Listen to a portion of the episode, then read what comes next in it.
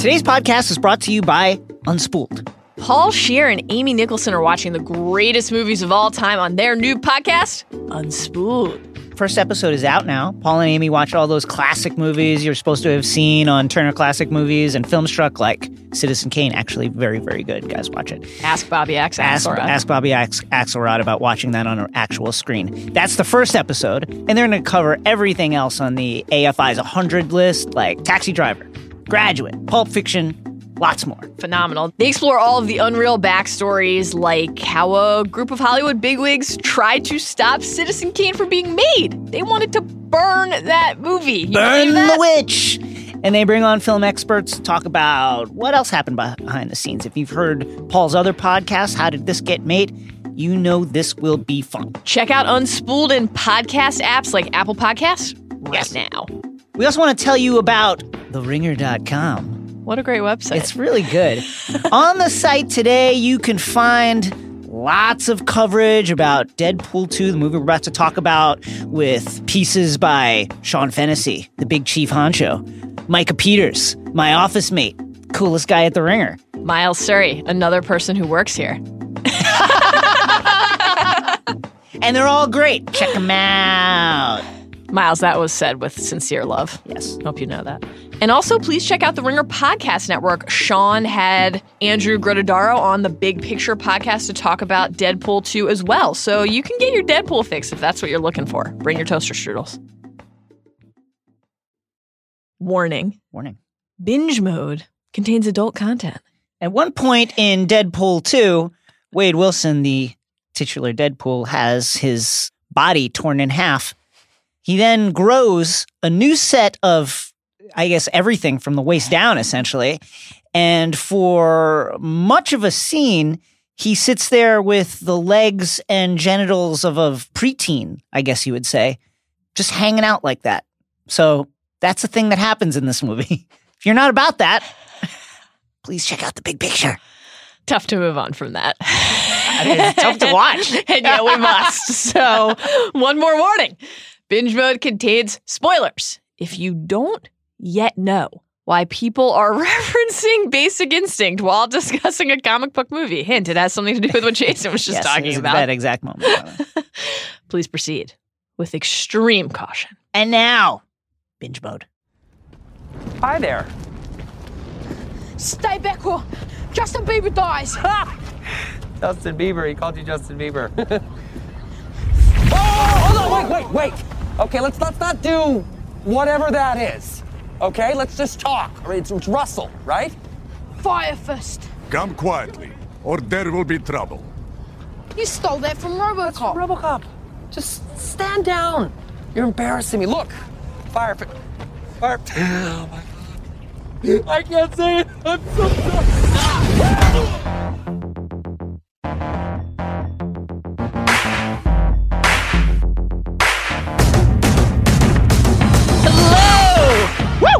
And welcome to Binge Mode. Oh, yeah. I'm Mallory Rubin, executive editor of TheRinger.com. What a great website. Joining me today, now Yes. that he's finished warming up some toaster strudel. I eat them cold, honestly. Cold, warm, whatever. Do you try to conserve the icing for the last bite? That's what I do. I eat around the edge, yeah, and then I kind of eat towards the middle. I eat that little, the part that's uniced That's around how the I eat a Reese's. I call it the bezel. I eat the bezel of the toaster strudel, and then I eat towards the center. Much like Deadpool said that Sisterhood of the Traveling Pants was poor pornography, so was that from Jason. Yes. It's Ringer staff writer, Hello. your maester, Jason Concepcion. It is I, Mal. Yeah. Welcome back Yeah. to Binge Mode Weekly. We're off our every Thursday schedule at the moment as we prepare for the launch of Binge Mode Harry Potter. Yes. Dun dun dun on June 11th when it will be hot but not the hottest. We're still popping up and we can dive into the topic that's obsessing us at the moment. You can find both weekly and the eventual Harry Potter pod on the same feed, so stay subscribed on Apple Podcasts, Stitcher, Spotify, or wherever you get your podcasts. Guys, please rate and review us. Five stars, guys. Five and stars. if you're looking for something fun to do over Memorial Weekend, why not come to Dallas, Texas, where the barbecue is hot and so is the company? Hang out with us. We'll be down we there were talking for about Gendry, to be clear. Ooh, still rowing. Actually, he's done. Still He's- running. He's not running. Running. running, rowing. The guy's a triathlete. Too bad they don't have bikes up there. We'll be down at Con of Thrones in Dallas, Texas, so please be sure to come see us if you're in the area. And be sure to follow us on Twitter at binge underscore mode, aka the underscore, and join our Facebook group, which is just for binge mode fans and always provides the latest wind advisories. Gotta check your weather app. That's right. Today on Binge Mode Weekly, we Ooh. are diving not only out of the chopper with the rest of X Force, X Force, guys. but into Deadpool too. Right. Again, requisite spoiler warning for today's binge as always. We will be going deep on details from Deadpool 2, 2016's Deadpool, and the wider comic book lore. So Yes. check your parachutes and watch out for power lines because it's time to crash the convoy. Yeah. Jason, Yeah. I don't know much about this cable fella, Even people who know about him don't know much about him, honestly. but I guarantee you he hasn't killed as many people as melanoma has. Thank you, Peter. That's a great one. But in case anyone else wants to know something about this cable fella, let's offer up a very brief refresher on what actually happened in Deadpool 2 by calling up Dopinder and taking a quick trip down our very own King's Road. It's been two years since the events of Deadpool, and we find Wade Wilson, also known as Deadpool, played by Ryan Reynolds, in a dark place. Vanessa, played by the exquisite Morena Baccarin. oh my goodness. I don't understand why she isn't the literally the biggest star I know. in movies stunning. and television. She's great. That's all. His girlfriend slash future baby mama has just been killed as the result of blowback from a botched contract job. Deadpool's taking it kind of hard. Turns on the gas in the oven, lies down on several barrels of gasoline, and after a deep, long, and satisfying pull on a cigarette, he flicks it into one of the gasoline tankers, blows himself up into several tiny pieces of Deadpool. Which, due to Deadpool's robust healing factor, doesn't exactly do the trick. The Deadpool McNuggets are scooped up by Colossus, voiced by Stefan Kapicic, who takes the bag of Deadpool to the X Mansion, where Wade recovers. And after an extremely amusing bit of mansion exploration, Professor X's wheelchair, he agrees for therapeutic reasons Right. to join the X Men as a trainee, which means no killing. Absolutely no murder. Bad Deadpool, no killing. His first mission takes him to the Essex House for mutant rehabilitation, where one of the home's charges, Russell Collins, aka Fire Fist, played by Julian Dennison, is acting out using his powers, which allow him to shoot balls of fire from his hands. Is that the scientific explanation? listen, shoot balls of fire to hold off local authorities. Deadpool, along with Colossus and Negasonic Teenage Warhead, played by Brianna Hildebrand, arrive in the X Men's Blackbird to attempt to defuse the situation. Deadpool quickly surmises that the faculty has been abusing their students, and in the ensuing hubbub, Deadpool, whoops, commits a murder. He wasn't supposed to do that. He's arrested and sent to the Icebox, a high security prison for mutants. Young Russell, now his cellmate. The kid desperately wants to be Deadpool's friend, but uh, Mr. Pool's having none of that. Meanwhile, because of the power dampening collars all the prisoners wear, Deadpool's cancer has returned. Enter Cable, played by Josh Brolin, Looking who, great. you know, taking a break from being Thanos. And sometimes that Infinity Gauntlet is exhausting. It's so looking for it and getting the gems and fucking wearing the thing, and you can never take it off. It's, come on. we will learn much more about Cable in the Citadel later on, but in essence, he is a bionic soldier from a dystopian future, and he is in this timeline on a mission to murder Russell before Russell can grow up to murder Cable's family. That is the event that led Cable to travel back in time in the first place. Once freed of his power dampening collar, Deadpool manages to fight off Cable, though only just. And Cable takes Deadpool's skee ball token, a treasured anniversary gift from Vanessa, and leaves Deadpool skull partially caved in Whoops. to sink into an icy lake where he has one of these visions that he experiences as he is you know he can't die so we're Right. saying post death visions but he can't really die Sort of dead. deadish Dead when he was deadish. deadish visions of Vanessa where Deadpool realizes what he has to do to get his heart in the right place protect Russell That means he needs a team. Enter the X Force. Put an ad on Craigslist, and this is what he came up with. Wade's brand spanking, still got that new team smell of super mercenaries. There is Domino, played by Zazie Beetz. Her power, super lucky. There's Vanisher, played shockingly by Brad Pitt. He is invisible. There's Shatterstar, Lewis Tan. Whatever it is that Shatterstar does. Zeitgeist, played by Bill Skarsgård. He pukes acid. Super gross. Bedlam, played by Terry Crews. He disrupts electric fields. And Peter, played by the ever humorous Rob Delaney, who is just a guy. Literally just a guy. Deadpool and X Force they launch a rescue mission attempt on the prison convoy that's carrying Russell and his fellow prisoners out of the icebox to a new secure location. Great news. Really great news. Russell's free. Hey. Woo! Deadpool manages to fight off Cable again. Did it, guys. Granted, missing half his body after this Yeah, whole. Series back. of events, but you know, sacrifices.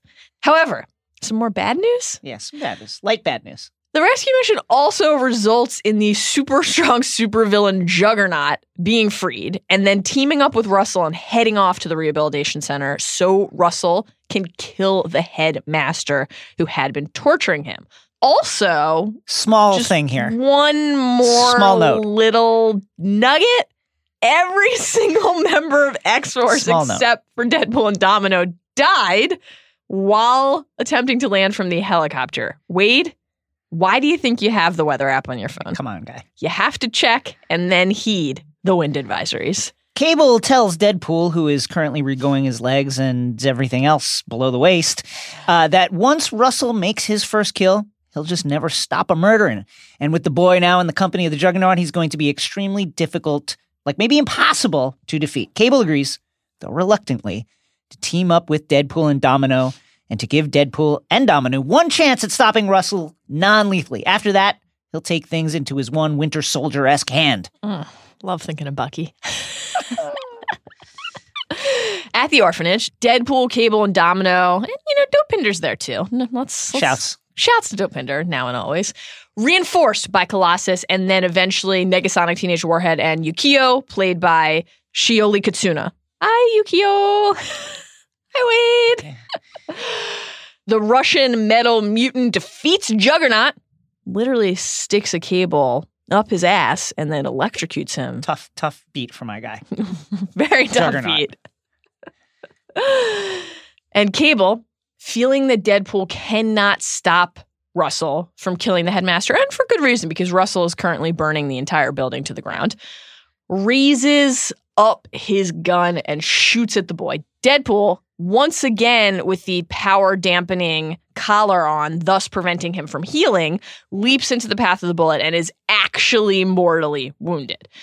Moved by this sacrifice, Russell does not commit the murder, altering the future and saving Cable's family, which you can tell has happened because the blood and ash soaked teddy bear that he's just been walking around with That's what you need. suddenly looks pristine. Right, that's his version of Marty McFly's family picture. After witnessing this, Cable uses the last charge in his time travel device. That's bad writing, guys. To go back and place the skee ball token in Deadpool's suit, which blocks the bullet. There's got to be an easier way to save his life than do that, right? I- Also- I, don't want to get into it, but like, small coin, like small token. You gotta have a lot of confidence. I get it, Cable's a badass, but you gotta have a lot of like you have. he has uh. one charge left, so there's only one chance. That's a great point. Deadpool survives, and the gesture is still sufficient to dissuade Russell from going on his murderous path. Cable can't go home, but that's good news because the IP needs him. for the IP. For the IP! For the IP. And then, guys, stinger time. We get two. We see Negasonic and Yukio repair Cable's time travel device for Deadpool, which, sure, he's the guy you want to give the ability to control time to. Definitely That want Deadpool smart. to do it. And then we see Deadpool use this device to go back in time and repair various wrongs, including Vanessa's murder, Peter's death from acid vomit, the X Men Origins Wolverine version of Deadpool, also played by Ryan Reynolds, but that time with his mouth sewn shut, Right. among other atrocities. Written by David Benioff, by the way, that movie. X Men Origins Wolverine. Incredible. Incredible shit. Wow. yeah. And Ryan Reynolds preparing for the star launching franchise that will be Green Lantern. Mal, Yeah. I got two charges. One to get me here, one to get me home. Well, that's just lazy. I know. Tell me about it. It also gets us to this episode's big idea. So let us cut right to the core of it by sticking it with the pointy end of one of Deadpool's katanas, if not both. The defining theme of Deadpool 2 is satire. You know, whenever a genre becomes entrenched in the culture, becomes hegemonic, once the tropes of a particular style of genre have been codified and established and are kind of like well understood by everyone, if not consciously, it's only a matter of time then until a film or a story or something comes along which pokes fun at those tropes. In the 1970s, disaster movies like Towering Inferno, Poseidon Adventure, The Swarm were all the rage. And then in 1980 came Airplane. And if you haven't seen Airplane 50 million times, then you're probably 22 or something like that. In which case, like, so you're one of 50 staffers. you're one of 50 staffers of The Ringer who's never seen the airplane, starring Leslie Nielsen and with cameos by Kareem Abdul-Jabbar, among others.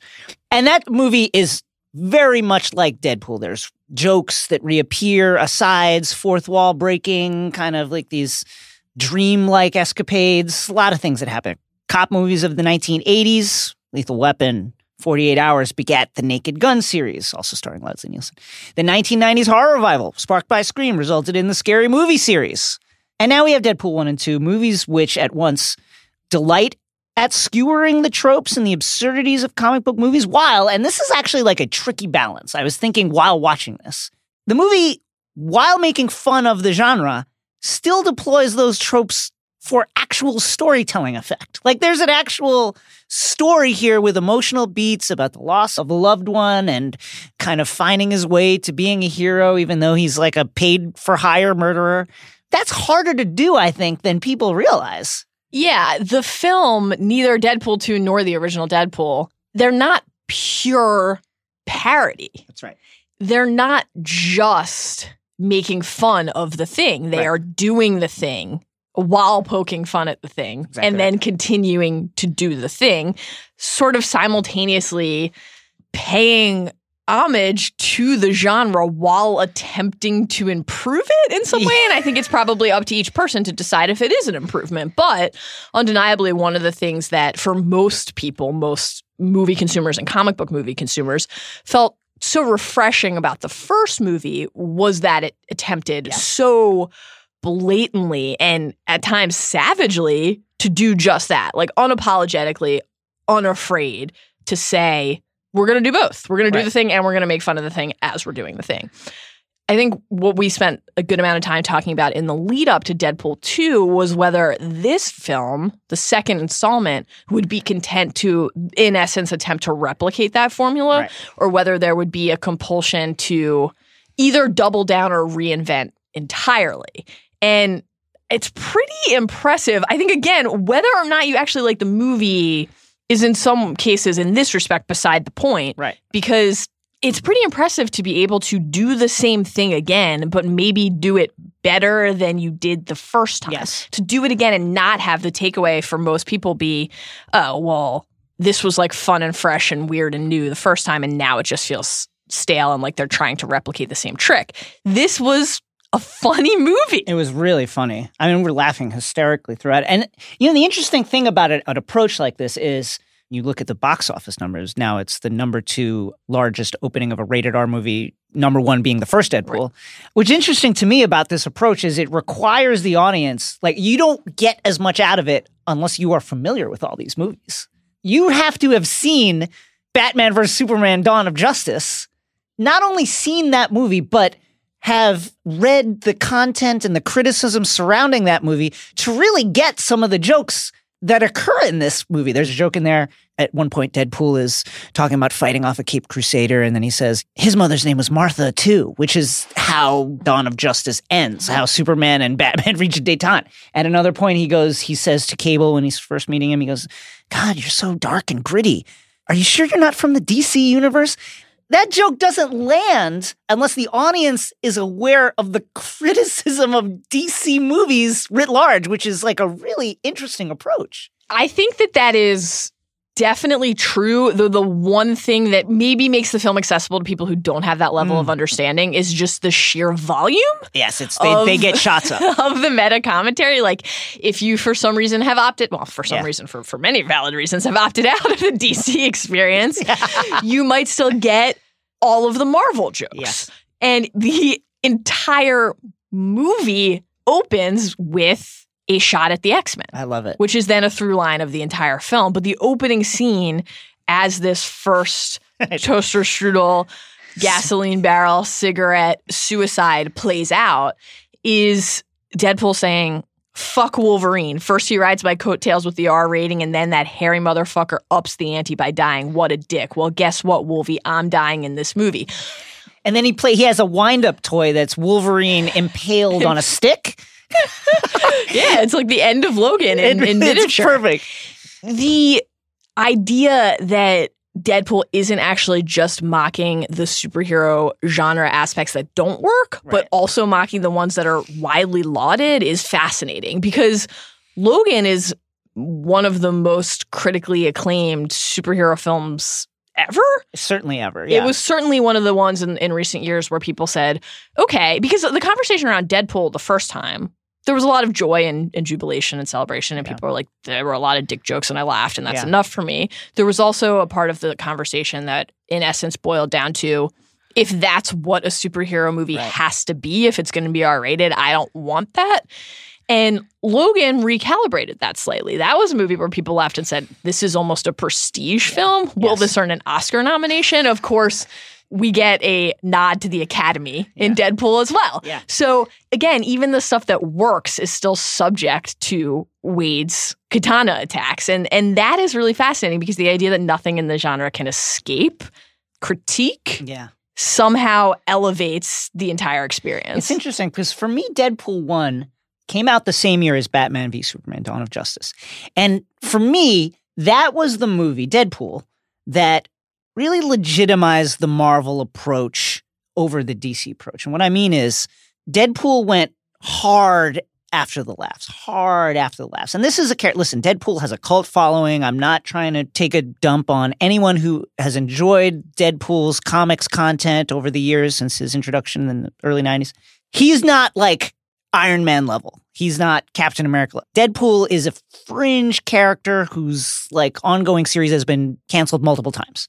And the fact that they were able to generate the biggest R-rated opening weekend ever based on this character, based on a script that is really hilarious, takes a lot of shots at the genre, while a film that had two of the most iconic characters in culture writ large, forget comics, like Batman and Superman, that's as big as it gets. And that movie was considered a flop by its by the standards that it's judged on. Those two things together really legitimized the humorous, kind of playful approach that Marvel has taken. Now, Deadpool is a Fox movie. Fox has ownership over the X Men. It's not yet, an MC movie. Jason, Yeah. are all of the X Men in this movie? Actually, some of them are in, in hilarious, in hilarious fashion. fashion. Absolutely hilarious fashion. That's what's really interesting to me about Deadpool 1. And then Deadpool 2 really improved upon the formula. More jokes at the expense of characters that you love. Even the jokes about like movies that I liked, I'm like, that was funny. That was funny. It's not even just at the characters. It's also like like the thing that was so interesting. I thought about the the way the X Men were deployed and the way Yeah. X Men IP was deployed. You know, having we we see X Mansion in the first Deadpool. You know, we have Negasonic Teenage Warhead and Colossus in the first movie. And then in this one, we're spending more time in the mansion. Deadpool is in Professor X's wheelchair. When he's overtly referencing the fact that, oh, could the studio, you know, not like, swing more of this? We get a glimpse of Beast and other characters like closing Yeah, the door Godfather style. Shutting the door, right? like, get this guy out of here. you can't see us. We're Yeah. not a part of this. You didn't pay for us here.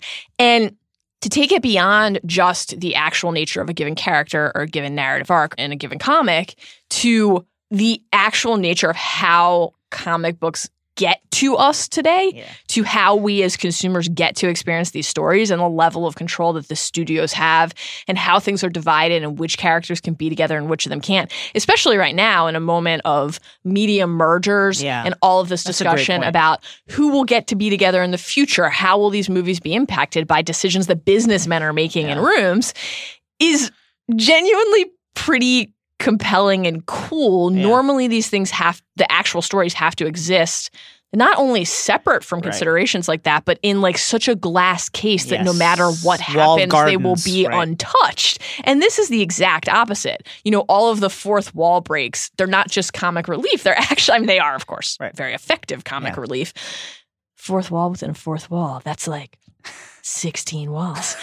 They're also an effort to actually bring you in so that there can be some sort of legitimate commentary, Yeah. even if that commentary is in the form of a dick joke. It's such a great point, actually, because, and I hadn't really considered that, but Deadpool really is kind of like this weird crossing over point where the Avengers He's and the like the X Men, yeah, can exist in the same universe. Deadpool makes comments on the Avengers, multiple Avengers. Obviously, these are characters not owned by Fox. At one point, he makes reference to the Winter Soldier's arm when he's looking at Cable's cybernetic arm. He says when he's in the icebox, he's got the power dampening collar on that's keeping his healing factor in check. And he says, With this collar on, my superpower is just unbridled cancer. Give me a bow and arrow, and I'm basically a Hawkeye. I mean, this is. So savage. It is really interesting. What kind of house flipper do you think Wade Wilson is, though? well, he's not great to look at. So I think that's going to be off putting.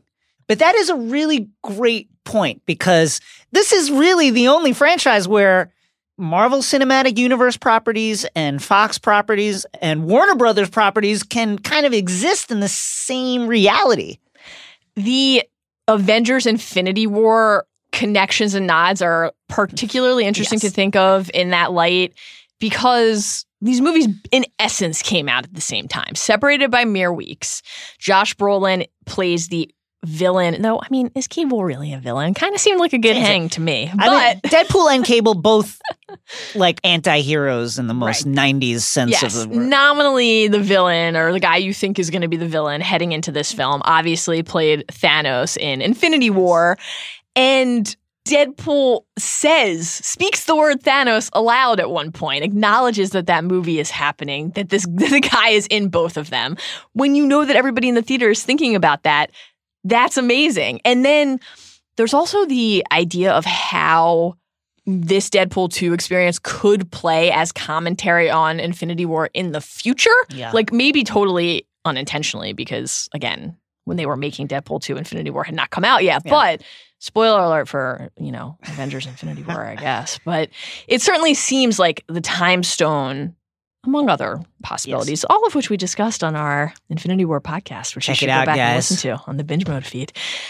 Seems like the time stone is at least likely to play some role in bringing back all of these heroes. And it's more about the conversation. The conversation around Infinity War was, oh my God, did they just kill all these people? Can they be dead? What does it mean? Who's going to come back? When? How soon? And Deadpool, the, this movie opens with the main character blowing himself up. Yes. Like, think about his that head, contrast His head separating from his flying out body, yeah. into the middle of the screen. Like, th- just think about that contrast in terms of what the films are even aiming to do and what they want the conversation around them to be. And also just the idea that, again, we loved Infinity War, and I think a lot more people liked it than expected to, but it was a fucking bummer. It was like a, bummer. huge fucking bummer. Literally half your favorites die. Yeah, and it doesn't. The fact that Deadpool is not a bummer or is a bummer in different ways, I guess, doesn't mean that it's a superior film. Like I, I don't necessarily think that it is, but tonally, it is just attempting something that is such a stark contrast from the rest of the genre that, in ways both direct and indirect, you kind of can't help but view it as something that is existing in this stream, this perpetual, relentless stream, rapids at every turn. You can't escape the comic book movie. It feels like increasingly the only thing in culture, other than Star Wars and Game of Thrones that Right. and Harry Potter that like has staying power and matters.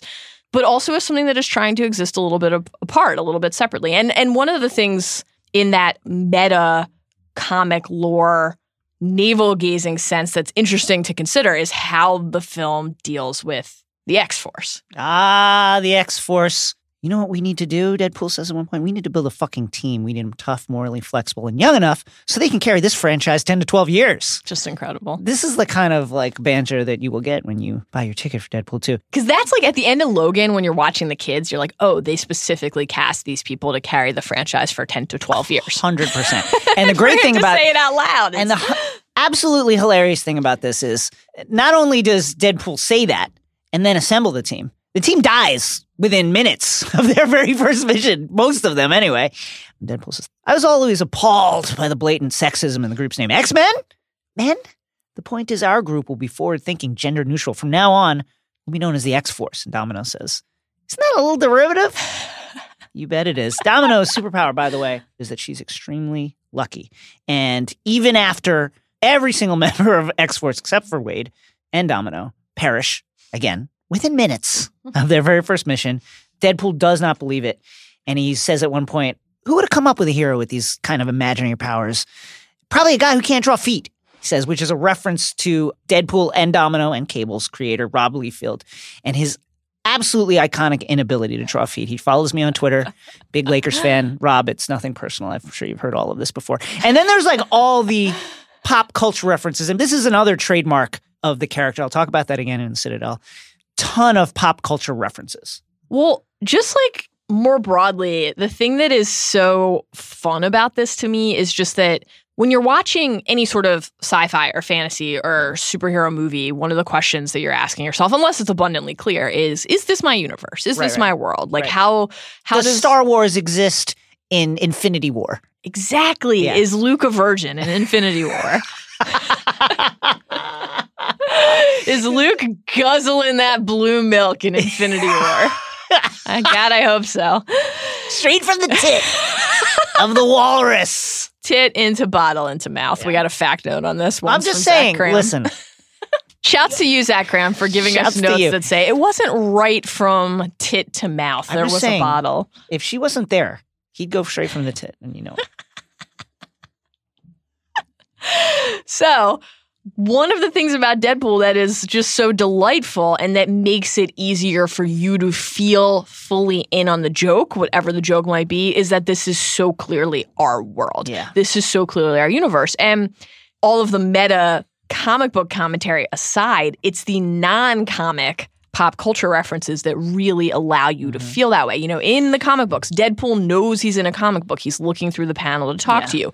In the movies, Deadpool is breaking the fourth wall to look to you and talk to you. And whether he's breaking the fourth wall or speaking to another character, what are some of the things he's saying? Well, you know, when he and Russell arrive at the icebox, he makes a Harry Potter reference. Yeah, he great. says, I wonder what gang I'll be in. Is Yeah. there like a sorting hat? That was probably my favorite of the I know, film. of No course it was. surprise. What are some of the ones you liked best? Oh, I liked. Uh, at one point, Deadpool mentions that the first film in the series, Deadpool One, outperformed Passion of the Christ overseas, and he says, he says, overseas where there's no religion. I quite enjoyed calling Negasonic Teenage Warhead 11. That was great. Nice, nice Stranger Things nod there. I like to get that current culture in, you know, not just referencing Interview with a Vampire. Oh my God! There's various So that references that Dopinder makes to Claudia, who is the ten-year-old vampire in Interview with a Vampire, played by Kirsten Dunst at the time. Kristen? Kirsten? Kirsten, the way that she imbibes blood for the first time and then looks at Tom Cruise and says, "I want more," and they do a whole thing on this. They really do. The Yentl Frozen Papa Can You Hear Me thing, which Yes. is not just one reference, but ultimately a recurring bit in the film, is also truly delightful. Referring to one of the orphanage faculty members as Jared Kushner, Exceptional. Absolutely. sh- I was honestly shocked at that one. exceptional. Not only our world, but sadly our it really time. it really is. Like deadpool is this bizarre liminal space where like multiple corporate ips plus reality kind of merge in this kind of miasmatic violent ballet. It's wonderful. At one point blind Al his roommate would you say? Yeah, yeah, roommate. Pre Vanessa roommate and then now post Vanessa. right. Now is trying to cheer him up after vanessa's demise says you need to just keep on living deadpool says thanks matthew mcconaughey your words are a treasure Listen, I prefer you need to just keep on living to the other blind Al comment about the pity dick. very tough. Very very tough pep talk from from Al. oh man The that's just lazy writing i love that choice is superb because again, it is simultaneously a pointed critique Right. of the way these stories tend to work Yeah. and some of the Deus Ex Machina, Yes. MacGuffin, Yes. or at least just kind of lazy cheats Yes. that often prove crucial in these stories. And it is actually that in That's this story. It's it's like having your cake and eating it too in a sense Right. because on the one hand you're saying okay this is like a trope and it's obviously a trope and let's call attention to it everybody look at this trope but at the same time guys this story hinges on this trope it doesn't work without this trope if the time travel device actually would Right. have allowed Cable to do more than two things, to move more than twice, then the climax of the movie doesn't work. Right. However, the fact that the climax of the movie hinges on something that the movie is acknowledging is absurd, tough, and yet brilliant. Both. I think that this is harder to do than listen. Isaac Lee has a crazy take that Deadpool one should have been up for Oscars. That's fucking nuts. That's one of the spiciest takes I've ever heard in my life. That said, it is legitimately hard to strike this balance. Being funny is hard in general. Doing it in a way that is both self-lacerating and at the same time doesn't cut so deep that you can't support a story with these structures. It's actually amazing what they've done. What about the way the time travel comes into play in the Stingers? Deadpool undoes Yeah. Vanessa's death. Right. Peter's death, Yeah. his original version of Deadpool in the X Men origin story. Written by David Benioff. Ryan Reynolds' decision to be Green Lantern. The great thing about that scene is Ryan Reynolds is, holding the script for looks Green so full of possibility. Yeah, there's beautiful, bright spring sunlight shining in from this gigantic window behind him. Ryan Reynolds says, "This is it. Gonna make the big time now." And then Deadpool shoots him. You're welcome, You're Canada. but okay, so like there are some things in there that are jokes, right? Yes. Like the Ryan Reynolds Green, Green Lantern thing is hilarious comedy. Like this guy's career was basically over when he made that movie and it failed as spectacularly. He went to movie jail did. for quite a while. And Deadpool is his triumphant return. And the fact that it's happening in the same genre where he fell on his face is not lost on him, obviously, or on anyone. And the fact that he played this character before in a really bad movie. Yes. it like was terrible. But what about the actual choices that occur in that post credit scene? Because it's that could be an example, if you wanted to look at the film with a more critical eye, where the choice to pursue comedy and meta commentary above like Storytelling. storytelling Right. and, and Stakes. purely sensical plot could actually have damning consequences for the future of the franchise and maybe the future of every comic book franchise based on some of the things they did in there. Like if Vanessa comes back, then did any of this happen? it's funny because this is now like the meta comics problem. I thought a lot about why people love the uh, they call it like the Bronze Age of comics, which is like the 70s and 80s. And I honestly think it's because like all the time travel and like the massively complex plots hadn't really hit yet. Like just the act of trying to sync up multiple titles and where they are in time and where characters who move from one title to another title when say like Thor from his solo book to his Avengers book when do these two issues happen in time all that effort to sync all that stuff up just creates this convoluted universe that just needs to be torn down sometimes. So no it actually doesn't like it doesn't make any sense. Like the time travel stuff is incredibly convoluted like okay so yukio and negasonic fix the thing which basically destroys cable stakes as you noted and also like shouldn't we give this back to cable? Like there's a lot of questions that are unanswered but in a lot of ways this is what makes deadpool a purely comic book movie. Like a very very true to the genre very true to, to comic book storytelling in the way that like the ends don't totally match up. There's a lot of stuff in there that is super hacky but at times like necessarily hacky and you're willing to let it go because it's a genre we enjoy. In the wake of Infinity War, a lot of the conversation, and particularly a lot of the criticism, hinged on whether or not a movie can be considered effective and worthwhile and important if there aren't, quote, stakes. And on our podcast, when we talked about that movie, we disputed the idea that there weren't stakes. I think we both agree that the stakes can be slightly more subtle than are these people alive or dead and did this all hold up and still matter? But when you look at something like what happened at the end of Deadpool, I think you do have to at least ask, okay, well, are there stakes in this movie then? And, and does it matter? Maybe it matters a lot less in Deadpool than it does in something like Avengers because the stakes are not really the point. The spectacle is the point. right You know, one of the things I really like about I'm a flash head, as you know. yes And I really like Flashpoint because of how directly Flashpoint acknowledges what the cost of meddling with time Mm. is and what the changes are and the splinters and how things will be different and how you cannot control or anticipate the outcomes. And so I'm curious to see if the next installment of Deadpool grapples with that at all or if it's literally just a reset like okay, Vanessa is back and everything is fine now. And you know what? I think for most of the people who enjoy this franchise that would be okay. I agree. And now a quick break to hear from our sponsors. Today's binge mode is brought to you by Hanes. Since 1901, Hanes has been innovating. It's no wonder they're America's number one brand of underwear, and they just made it more comfortable. Comfort Flex Fit underwear Ooh. is the latest innovation in comfort from Hanes. Comfort Flex Fit is cool, comfortable, supportive. it's so comfortable, you'll forget you're wearing it. How did they do it? With a breathable pouch for support and that roomy fit that you love. You'll want to replace all your underwear, every single pair of your underwear, after you try these. These guys, and I'm talking about Hanes guys, they really know how to make that underwear. And won't break the bank. Thank God. You can get a pack of three for 15 bucks. That's Yes. less than it costs to see Deadpool. Much less. It's also less than half of what you pay for a single pair of crazy expensive designer underwear. Even celebrities have tried to get the Comfort Flex Fit box briefs and have been inspired to hashtag vouch for the pouch on their Instagram accounts. Once you try the breathable U shaped pouch that safely and comfortably supports you where you need it most, you'll want to hashtag vouch for the pouch too. Jason, do you want to hashtag vouch for the pouch right now? I'm about to hashtag vouch for that pouch. So give them a try at Hanes.com or wherever you buy Hanes. Binge Mode is also brought to you by Sonos. Ooh! Listen, I love my Sonos. It was very easy to set up. You kind of walk around the room waving your cell phone up in the air so that your cell phone can read the vibrations and the sound bouncing off your room and know where the speakers are set up.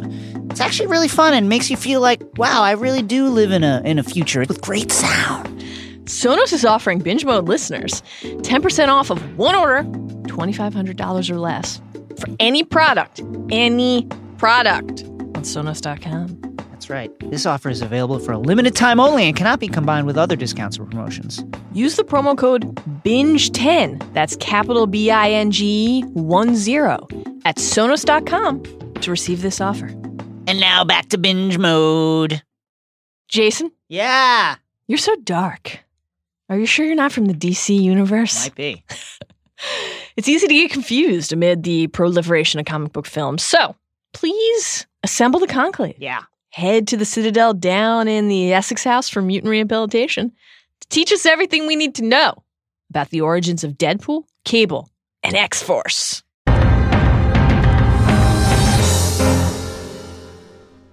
Oh, yeah. Listen, guys, at the peak of his influence, Rob Liefeld was the closest thing that comic books ever had to a rock star. Self taught artist, broke into the industry at the really amazingly tender age of 19. And by 24, his career was so hot that Spike Lee had cast him in a commercial for Levi's 501 jeans slogan, Button Your Fly.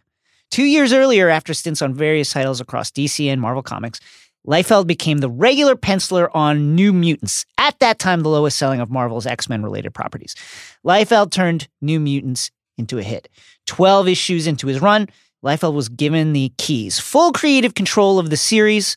That issue, issue number 98, featured the debut of a certain wisecracking super mercenary named Deadpool. Liefeld imagined the character as being an amalgam of Spider Man and Wolverine. Deadpool wore a red and black suit with very Spidey like mask through which he mouthed off a lot while doing acrobatic leaps, shooting guns, and waving swords. He also had a healing factor, ripping off Wolverine wholeheartedly.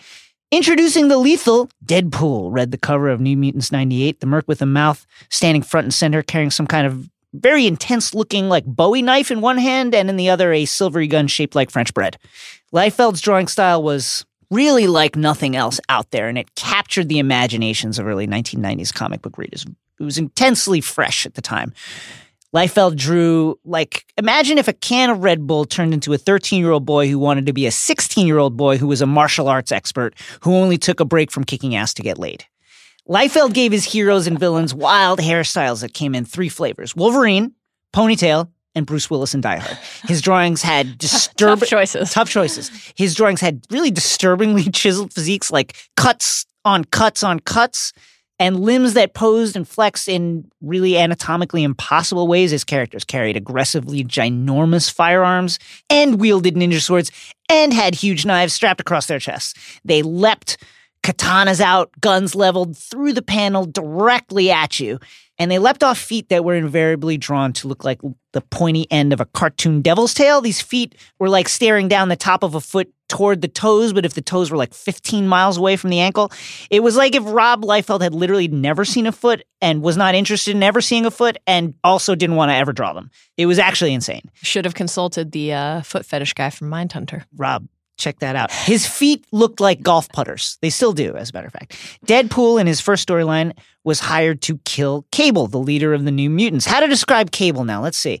Nathan Summers, aka Cable, is the future timeline son of Cyclops, aka Scott Summers, and Madelyne Pryor. Madelyne Pryor now was, after numerous retcons, revealed to be a clone of Jean Grey, Scott's first love and ex teammate. The clone was created by the supervillain Mr. Sinister, who planned to have her seduce Scott, thus creating a baby that Mr. Sinister would then raise as his own.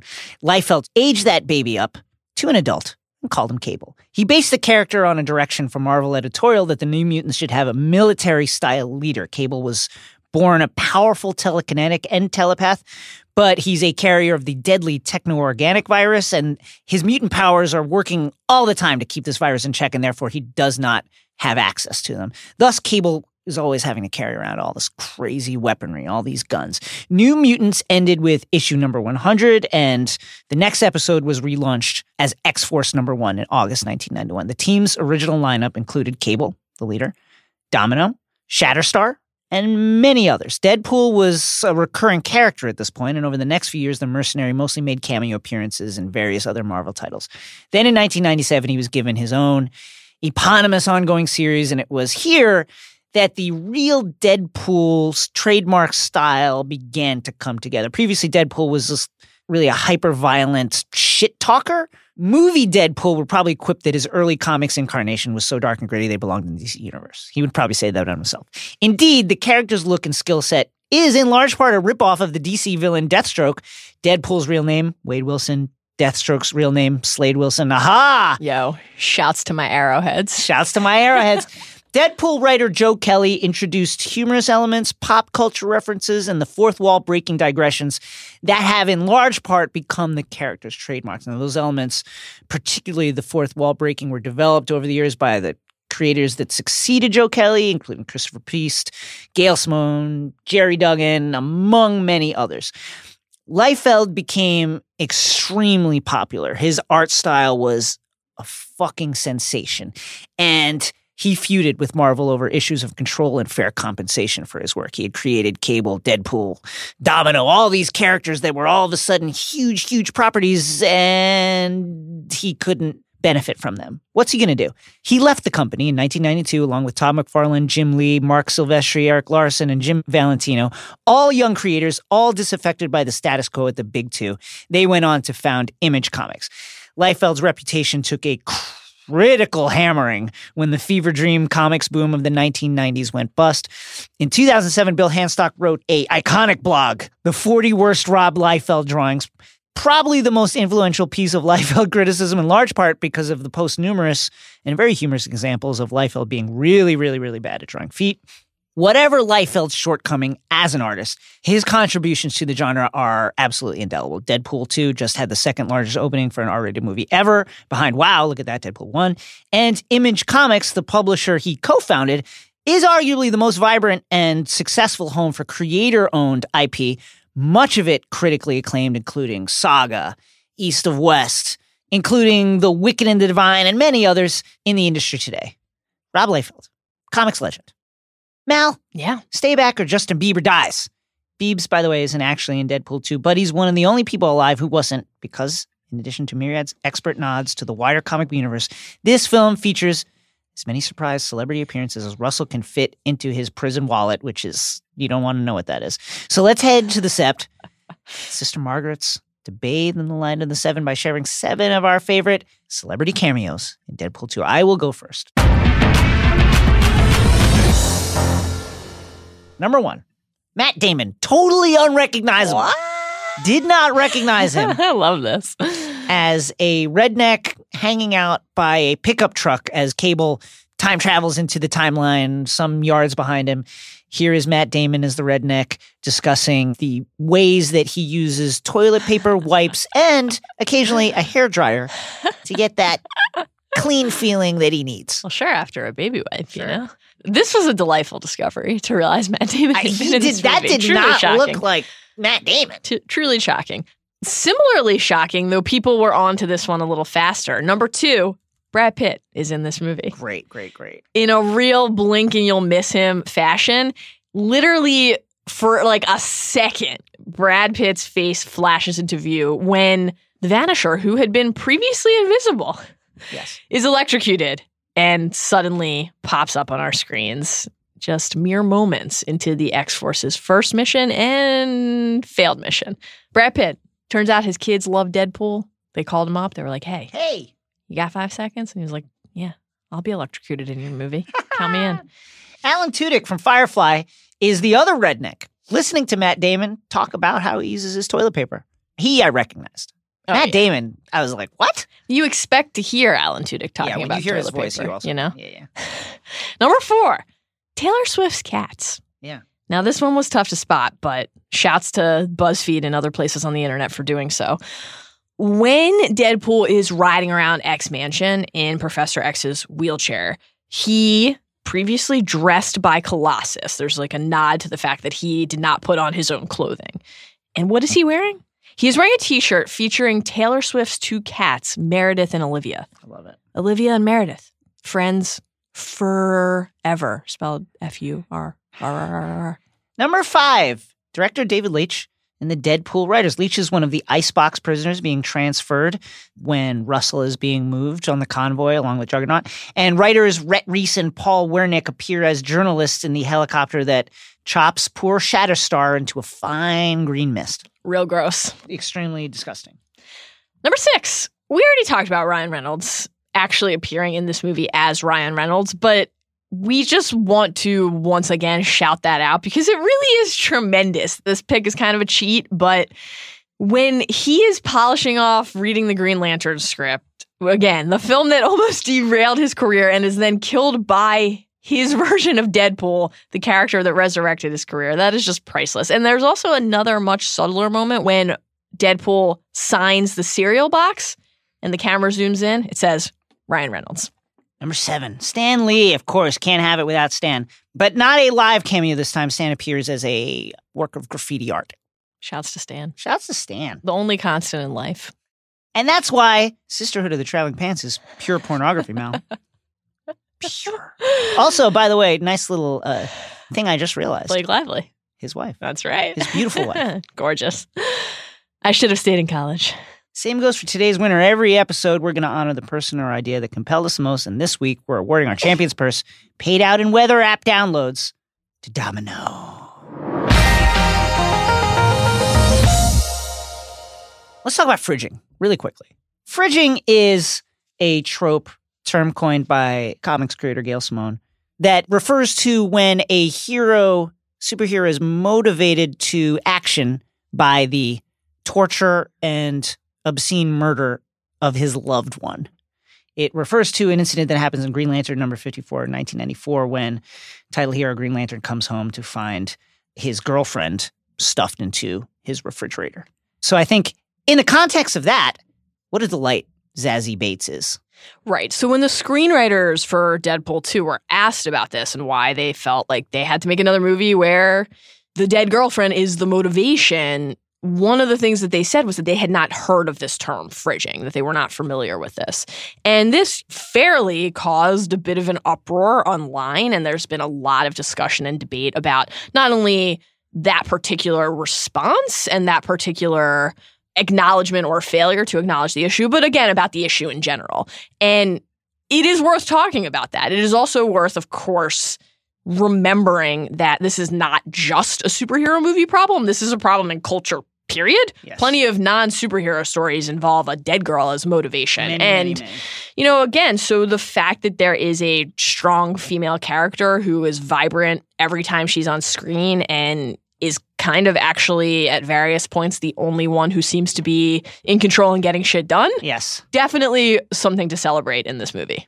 Now we'll get more Domino in the upcoming X Force film, but she was compelling enough to generate give Domino her own movie by her own Micah Peters. Let's talk about Domino's powers really quickly. It's it is a weird thing to understand. First of all, she's extremely acrobatic, can fight, can wield weaponry, is uh, an assassin and a mercenary, but basically she's like a low level telekinetic, but she doesn't have conscious access to these powers.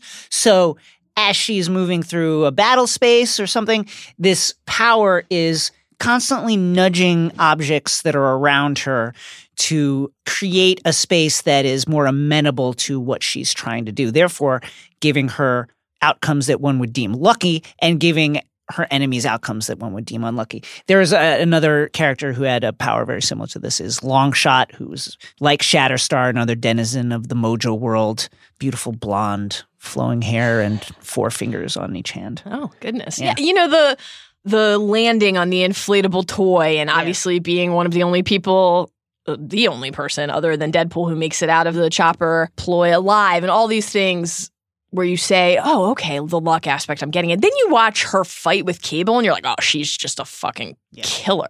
Like she's holding her own in that Yeah. fight.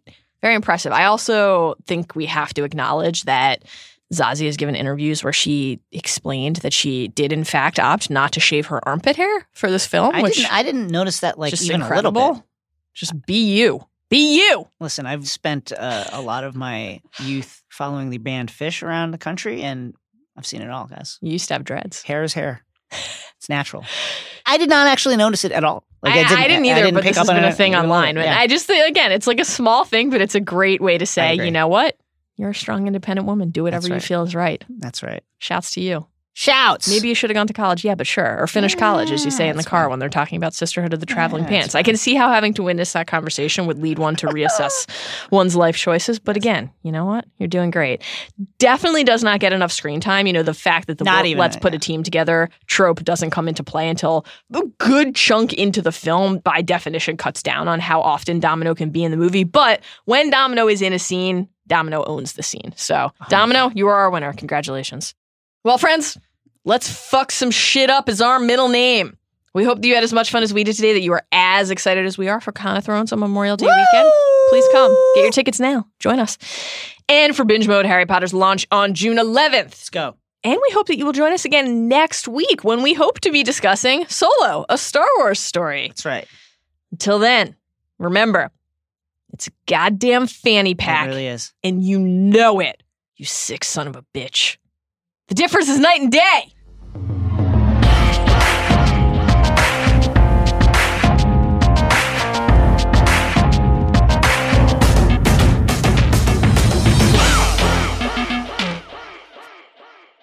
Papa, can you hear me? Papa, can you see me? Papa, can you find me in the night? Sounds like Frozen. It's the same song. Nobody talks about this. Today's show was brought to you by Sonos. Listen, I love my Sonos. Thing bangs. When I'm playing Overwatch in it, I hit that ultimate. Man, satisfying. Love it. Sonos is offering Binge Mode listeners 10% off on one order of $2,500 or less for any product on Sonos.com. This offer is available for a limited time only and cannot be combined with other discounts or promotions. Use the promo code BINGE10, that's capital B I N G E 1 0, at Sonos.com to receive this offer.